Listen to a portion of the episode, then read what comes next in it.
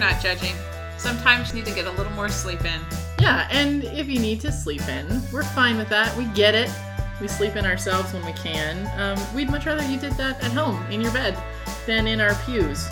You can always catch up with the sermon, at least, later, right here on this Sunday morning Sleep In podcast. You'll still miss out on uh, all the fun stuff that happens when the people of God gather, where we have uh, that intergenerational experience and small children running up and down the aisles and cookies after church. But we'll give you what we can. I'm Kris Marshall, And I'm Susan Foster. and we are United Methodist pastors in Reno, Nevada. We're not theological experts, uh, we're not preaching professors, we are just your average pastors, helping our congregations think through life's big questions every week. We started this podcast so that if you happen to have to miss church for work or coaching your little kid's soccer team or maybe, yes, just sleeping in, you can keep up with some of the ideas floating around the church. Yeah, a lot of my people go skiing now that it's winter, Oh, right? yeah. And so they can listen to the podcast in the car on the way to the slopes, and then, of course, consider our wisdom all day long while they Yes. ski. So each Yes. episode is not the sermon, it's a conversational version of the sermon that we gave. So, whatever day it is when you're listening to this, whether it's Sunday on your way to the slopes or or some other time during the week, we hope that you receive this with an open mind and an open heart. Just a quick note we don't really care if you agree with everything we say or not. In fact, we hope you don't. Yeah. We encourage you to question and think, to disagree, and to figure out what you think. Our sincere hope, though, is that um, you will experience the mystery that is God, the love, that force that is moving in the world as you consider this. Well, it is finally Christmas, Susan Foster. Woohoo! I know, I'm so excited about that. We had Christmas Eve services, so today and the next podcast will both be sort of Christmas Eve Esque. esque. So, picture, if you will, a dimly lit sanctuary with everybody holding candles and singing Silent Night while the pastor gets up to be a smartass, basically, um, about You? No. what? About the meaning of Christmas. So, uh, the scripture for us uh, downtown on Saturday night was the traditional Luke chapter 2 with the shepherds and the angels, and the birth part is one verse, and everything else is who's the governor of where and what else is going on in the world and and this is the story this is the story that that you all know that you've heard charlie brown talk about that you've heard whoever I, I talked about it a couple weeks ago. yeah, you you already so you know I have nothing new to say, and it's it's true. Uh, Always something new to These say. stories are so familiar, though, right? Right? These stories are so familiar, and most people, even if they don't go to church on a weekly basis, if they have some connection to church, they will show up for On Christmas, Christmas Eve, Eve, and so that's the only sermon that they might hear during the year, and so you don't want to bore them. You want to give them something new to think yeah, about. give them something new to think about. If they come back every year and I'm preaching the same sermon every year, they're gonna leave me. I I think we could argue with that, but that's a whole nother conversation. They'll So. leave me. My abandonment issues are coming back. One of the things that I did this year while I was getting ready for Christmas at church, while I was getting ready for Christmas with my family, while I was getting ready for Christmas at my house, while I was doing all the Christmas preparation y stuff, was I, oh, my name is Kris Marshall, and I watch holiday Christmas movies on No. Netflix. I do. I love them. They're so bad. They're so, So terrible. terrible. I love them. I love them. And and as I was watching them today, this last week, and, and all month really, the question that came up in almost every single movie had to do with believing in Christmas. Mm-hmm. If somebody didn't believe in Christmas, then they were going to be a cranky, bah humbuggy, Scroogey person, Person. and at and some life point, was going to be awful. yeah, magic had to strike them so that they could be a less horrible person at some point. It was all about believing in Christmas, and I don't know what that means. Yeah. I I don't know what believing in Christmas means, and so I've been thinking about it. So I decided to make a list because that's what I do. Okay. I made a list of what believing in Christmas means in all these different movies. And so, of course, my favorite Christmas movie is Elf. Uh huh. And actually, it's Family Stone, but that one is less fun to preach about. In Elf, believing in Christmas includes, but is not limited to, finding a childlike joy and wonder in the mm-hmm. season. which becomes flesh. What's that word? Incarnates, Incarnates itself. Becomes incarnational in the form of Zooey Deschanel, who sings Christmas carols. in the when- shower. Yeah, well, she does that. Thanks for that.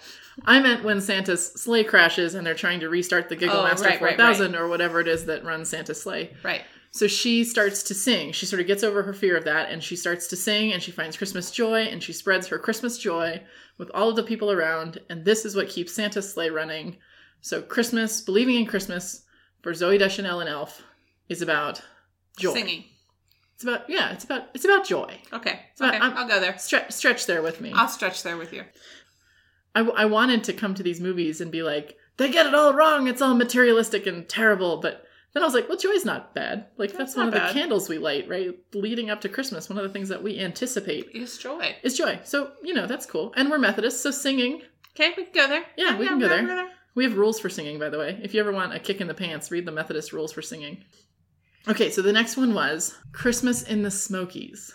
And I watched this one because you and I just took a trip in October uh, over to North Carolina to check out the Smoky Mountains and go to the national park just in time uh, before those horrible fires that came through and devastated so many people's lives. So I wanted to watch Christmas in the Smokies, and it was a story about a young woman who's about to lose the family farm. Mm-hmm. Uh, but her ex boyfriend, who is now a famous country singer, comes back to town to get in touch with his roots, Okay. and she has to try and figure out a way to forgive him so that he can help her save the farm. Okay. All right. Now, I don't know if Jesus cares about saving the farm, but forgiveness, That's a big one. forgiving somebody who has hurt you, that's sort of a standard thing, right? That's a pretty big deal. So, Elf, we have joy. Christmas in the Smokies, we have forgiveness. And then my favorite of the year that was released on Netflix was Naughty and Nice. Uh, Naughty and Nice is about a shock jock radio DJ who works in LA and spends his life making fun of people and makes fun of the wrong person at the wrong time on air and gets in trouble and gets shipped off to the sticks where he ends up co-hosting a radio show with a psychotherapist Mm-hmm. whose name is literally Dr. Love because Why not? because why not played by Haylie Duff who can act who knew and so uh, so he goes and he ends She's up Dr. Love? she's Dr. Love Okay. Just Yeah. checking. Just Yeah. getting the right picture in my head. Haylie, Haylie Duff is Dr. Love. And um, in the midst of co hosting this radio show and becoming part of this life of this small town, he begins to develop empathy for people. Not just to sort of- dwell on his own hurt and then to lash out at other people, but to develop empathy for people and to listen to other people's stories. And I sort of thought, okay, so we have joy, we have forgiveness, and we have empathy. Actually, those all seem pretty Christmassy to me. Um, and then the last one is The Santa Claus, a classic, right? Tim Allen. Yes. And he accidentally kills Santa, like you do. And in the midst of accidentally killing Santa, has to take over the job, right? And it totally disrupts his life. Mm-hmm. And he, you know, tries to keep it from a bunch of people, but he finds out that, you know, actually sharing that with them is what's going to help him do it well. But he basically has to take a bunch of risks to become somebody who can bring joy to other people. Like he has to he has to get out of his own way. Yep. And I think that whole taking a risk to embody something that is new and different that might bring somebody else's life into a place that it needs to be. That's That's that's that's a message. that's the whole story of Christmas, right? right there. Like, right there. Yeah, Jesus is just showing up with us. Um, and so I kind of went into this wanting to make fun of these movies and say this is not what Christmas is about. But I sort of thought, well, maybe it maybe really it is. So I got started thinking about this Calvin and Hobbes comic strip. Mm-hmm. There's one where Calvin is talking about how he doesn't understand Santa. He doesn't get Christmas. He doesn't understand Santa because it doesn't make sense. Like, why all the secrecy? Why all the mystery? Mm. Why doesn't he just show up and prove himself? And Hobbes, who is the voice of reason, the stuffed tiger, the voice Yes. of reason, says, Well, I don't know, but isn't this a religious holiday? And Calvin says, Well, yeah, but actually, I've got the same questions about God, right? Mm. Um, Why doesn't he just show him, show up and prove himself? What's with the mystery? What's with the secrecy? And this scripture is this fantastical story about God showing up, not in glory, not to prove anything, but showing up and becoming human Yes. and showing us what it means to live lives of joy and hope yep. and forgiveness and empathy and stepping up and helping out where we can, Yeah. um, risking ourselves for somebody else's well being, and how that is what the kingdom of God really looks like. And it's disappointing for us because we want it to be something much holier and shinier than that. But Mhm. Christmas is such a mundane thing, it's the everyday Right.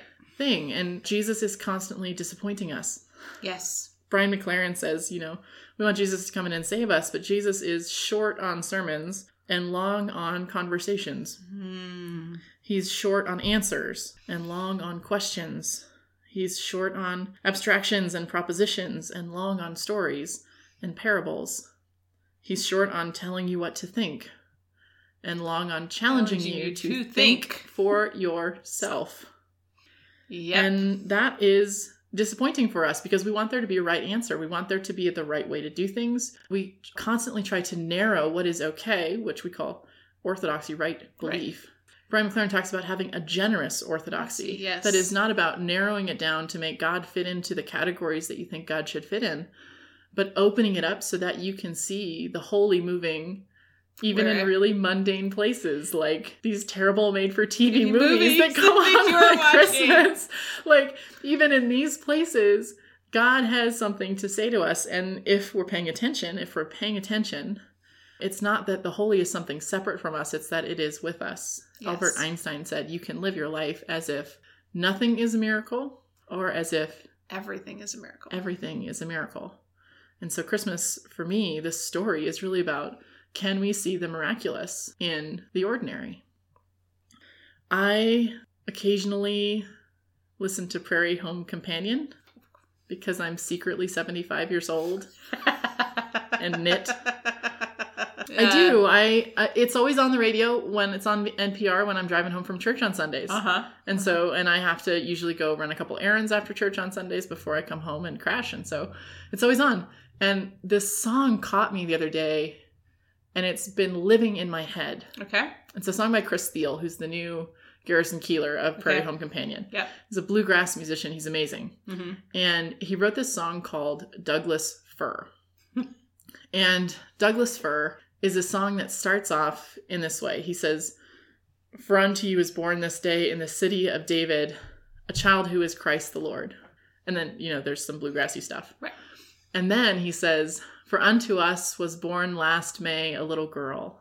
Mm. And he talks about seeing the wonder of this time of year through her eyes Oh yes. and how the trees that sparkle and these Douglas firs that are so tall, everything is magical and Mhm. um, and this is such a precious time and it's going to pass so quickly and she's going to grow up soon, and uh, and then he sort of broadens it out again and he says, "For unto us was born last May ten million children." Oh.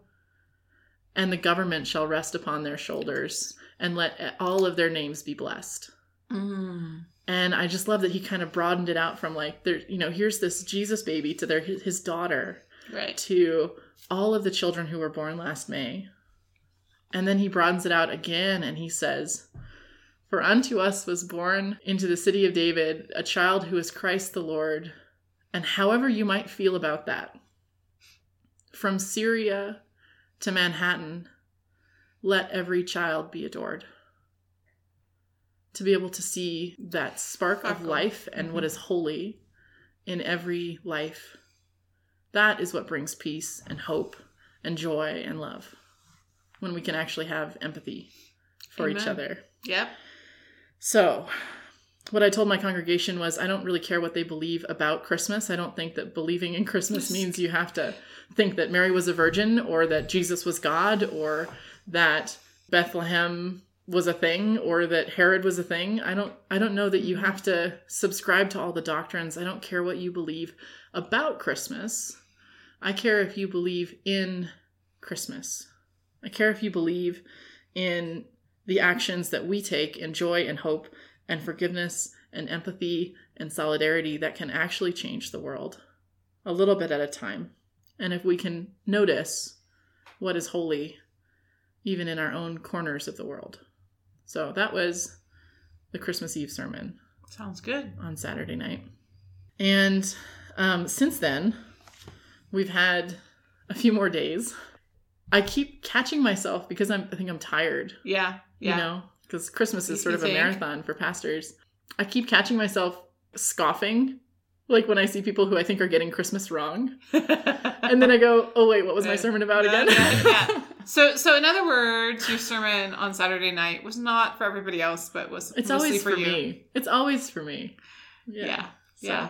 But to to see that and to to live into that, I think that's that's the most fascinating thing I think about when we get into the scripture and we get thinking about it as as preachers Mm, is how often we say something and in the moment we've we've written it or thought about putting it in our sermon, we think we believe it. yeah. And then we have to go, oh, wait. Well, and then we go, oh wait, and then we go, oh yeah. I mean, I think it's not just like, oh wait, like I'm a hypocrite. It's like, oh yeah, I'm still working on this too. Yeah. Yeah, Absolutely. Yeah, absolutely. All those little things that could be annoying, you know, trying Yeah. to find ways to just kind of let them go. mm-hmm. Or if it's something that needs to be confronted, to confront it. Although I found I, I tend to confront things that I don't need to confront quite often.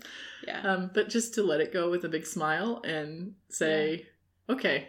Yeah. So, And I love that Prairie Home Companion thing because I was talking to with one, one of my folks on Sunday morning who had been at our five o'clock service on Saturday night, which is a all comers have a part, even the grown ups. They have to be a shepherd or a, a, a sheep or not a sheep, a, a king or an angel, and there's actions and stuff. But I said, "Oh, did you have pictures of it?" Because somebody had missed the service and wanted to see pictures, and she said, "Oh, I already took them off my camera." But the best one was everybody gathered around the new baby in our church who's Oh. only like 18 days old or no he's a little older than that like a month old right Wow. like he's he's still like he's still got new baby smell right that's And- a little but- but- creepy, but yeah. I but you know what i mean saying. like yeah. he's still like but also that it wasn't there was this baby in our midst Yeah. and we could see that baby in the, his fullness and who he might become yeah. but reflected as you say in that that way of like unto us is born a child and here we go Yeah. And here we go. And here we go about loving him here's, and his family. and here's another and- chance. and somebody, here's another chance and somebody told me, I forget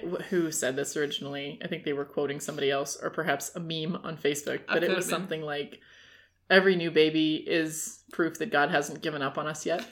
yeah Every new baby is sort of proof that, yeah, life goes on and we can make different choices or better choices or Better really great choices Yeah. and try and create a world of justice and peace and all of Yeah. that. So, They might just be the ones who have that can get through to us. yeah. Yeah. My trick is I'm always like, yes, kids, come save us. But then it sort of exempts me from. Yeah. No, no, because we've got to we've got to We be a part of that too. work too. Yeah, Like, we gotta be It's unto us, right? Yeah. Yeah. So- But again, eh, along the lines of you can say one thing and then find yourself acting in a way that's contrary to that. Kids watch how we behave. Yep. Right? So when we talk about Christmas and we talk about what Christmas is really about, we need to live it. Yeah, we got to live that. So I know, no pressure. no pressure. Christmas Eve homework. Christmas Eve homework. Oh my god. Yeah. And this year you don't have very much time between Christmas Eve homework and the next Sunday. So Yeah, exactly. Anyway. Anyway. Well, that was it. Yeah, that was it. Thanks for listening to the Sunday Morning Sleep In podcast. We're glad you joined us. If you have questions for us, we do have an email availability uh, at the Sunday Morning Sleep In at gmail.com and on Facebook at, at the Sunday Morning Sleep In. Just Sunday morning. Just. Sunday No morning. the. Sleep In. No the. No the. And you can find us on sundaymorningsleepin.com as well. Yeah. So Kris said she preached from Luke 2, and you can look that up and read that story. Luke 2. It's right at the beginning of Luke 2. Right at the beginning of Luke 2. You won't miss it. You won't miss it. The theme music you heard is Take Me Higher from Jazar. It's traditional at the end of a service to uh, give everybody a blessing. And the truth is that there's nothing that we can say that will make you holier. You are already holy. If you think that you're boring or sarcastic or cynical or too tired or too zany or too weird, um, you are holy. You are adored. And there is hope and joy and peace and love for you too. And the best way to find those things is to behave as if they already exist. You have been blessed. May you go out and be a blessing to others. And Merry Christmas. Merry Christmas.